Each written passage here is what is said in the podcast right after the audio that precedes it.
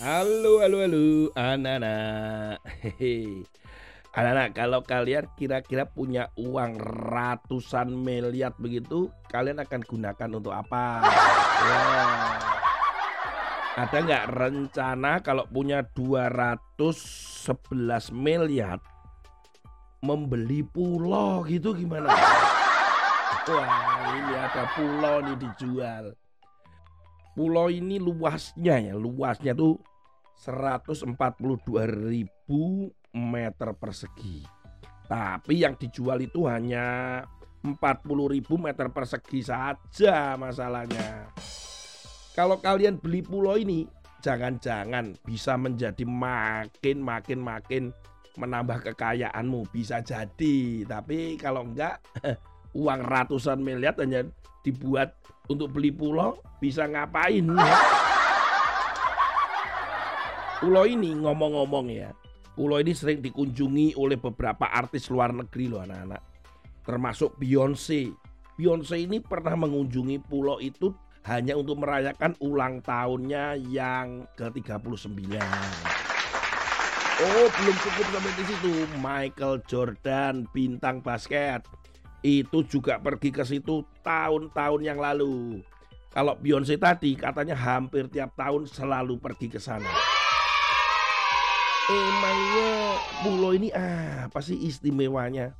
Ternyata pulau yang jaraknya 300 km barat daya ibu kota Zagreb atau di daerah Kroasia sana. Memang pulau ini ada uniknya. Ada jutaan foto orang memfoto dari atas ya. Ternyata memang pulaunya bentuknya seperti hati. Jadi nggak salah kalau nama pulau itu Love Island atau Pulau Cinta. Nah, anak-anak, selain para bintang-bintang tadi, ternyata memang pulau ini banyak didatangi oleh para turis. Mereka naik yacht, mereka ke sana, mereka cuma foto-foto atau hanya tinggal sesaat. Kenapa? Karena pulau ini tidak ada penghuninya. Alias kompong oblong ngoblong ngoblong ngoblong. Kalau nggak ada penghuninya tentunya tidak ada villa, hotel atau apa pun. Tapi bayangkan, tapi ini mau dijual anak-anak. Apalagi dalam rangka hari Valentine beberapa waktu yang lalu. Apa benar pulau ini namanya Pulau Cinta atau Love Island? Ternyata tidak. Itu namanya Pulau Galenjak. Ya, apa ini ya? Pulau Galenjak. Atau bacanya Galensnyak gitu ya. ya, tapi mudah. Kita sebut aja lah Love Island atau Pulau Cinta. Wah, kalau punya uang bisa beli ya. Andai kata kamu juga punya uang, beli pulau atau beli yang lain begitu. Teman-teman hari ini kita membaca di dalam Amsal pasal 31 ayat yang ke-16. Ia membeli sebuah ladang yang diingininya dan dari hasil tangannya kebun anggur ditanaminya. Dia menimbang-nimbang ladang itu lalu membelinya dengan hasil tangannya. Ia menanami kebun anggur. Apa yang kita pelajari dari ayat ini? Yang kita pelajari dari ayat ini dan kita belajar hari ini adalah tentang bagaimana kita mengatur keuangan kita. Loh, loh, loh, loh, loh. Masih kecil kok sudah ngatur keuangan. Loh, anak-anak, kita ini dari kecil seharusnya memang sudah harus belajar mengatur keuangan.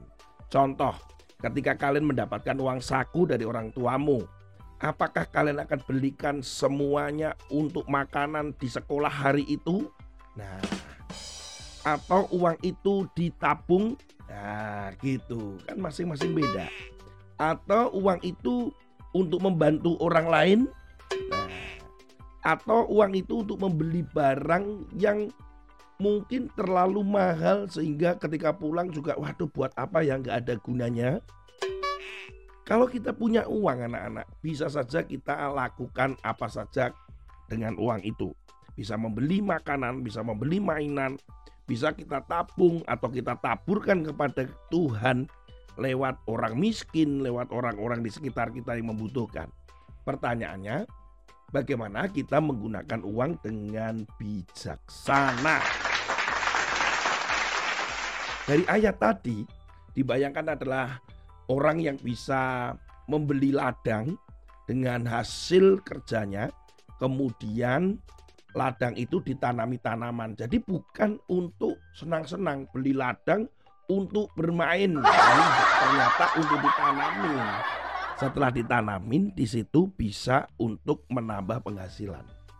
Sejak kecil anaknya Kak Tony juga diajar untuk bertanggung jawab dan mengatur keuangan. Contoh, diberi uang untuk beli sesuatu harus dipertanggungjawabkan. Ketika mendapatkan uang atau uang saku, mereka mempersembahkan pada gereja atau kita kenal dengan sepersepuluh atau perpuluhan. Ketika dia mendapatkan hadiah dari uh, kakaknya, dari mami papinya, dari oma opanya, dapat angpau, apa yang harus digunakan?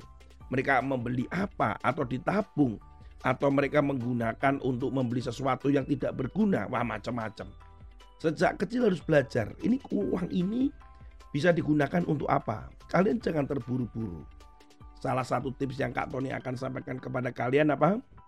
Belilah sesuatu yang itu adalah kebutuhanmu bukan keinginanmu. Ya kebutuhanmu belajar, kebutuhanmu yang terkait dengan sekolah, kebutuhanmu terkait dengan kesehatanmu.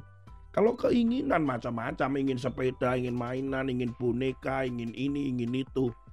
Uang yang diberikan bisa cepat habis, bayangkan.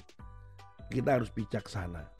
Hari ini kita tidak tahu apa yang terjadi pada keluarga kita, bagaimana pekerjaan mama papamu, bagaimana keadaan keuangan mereka, kalian nggak tahu. Gunakan uang dengan bijak. Menggunakan uang dengan bijak juga kalian harus mengutamakan menabur atau mempersembahkan kepada Tuhan Yesus. Tuhan Yesus memberkati. Kak Tony percaya kalian bijak. Jangan untuk membeli pulau.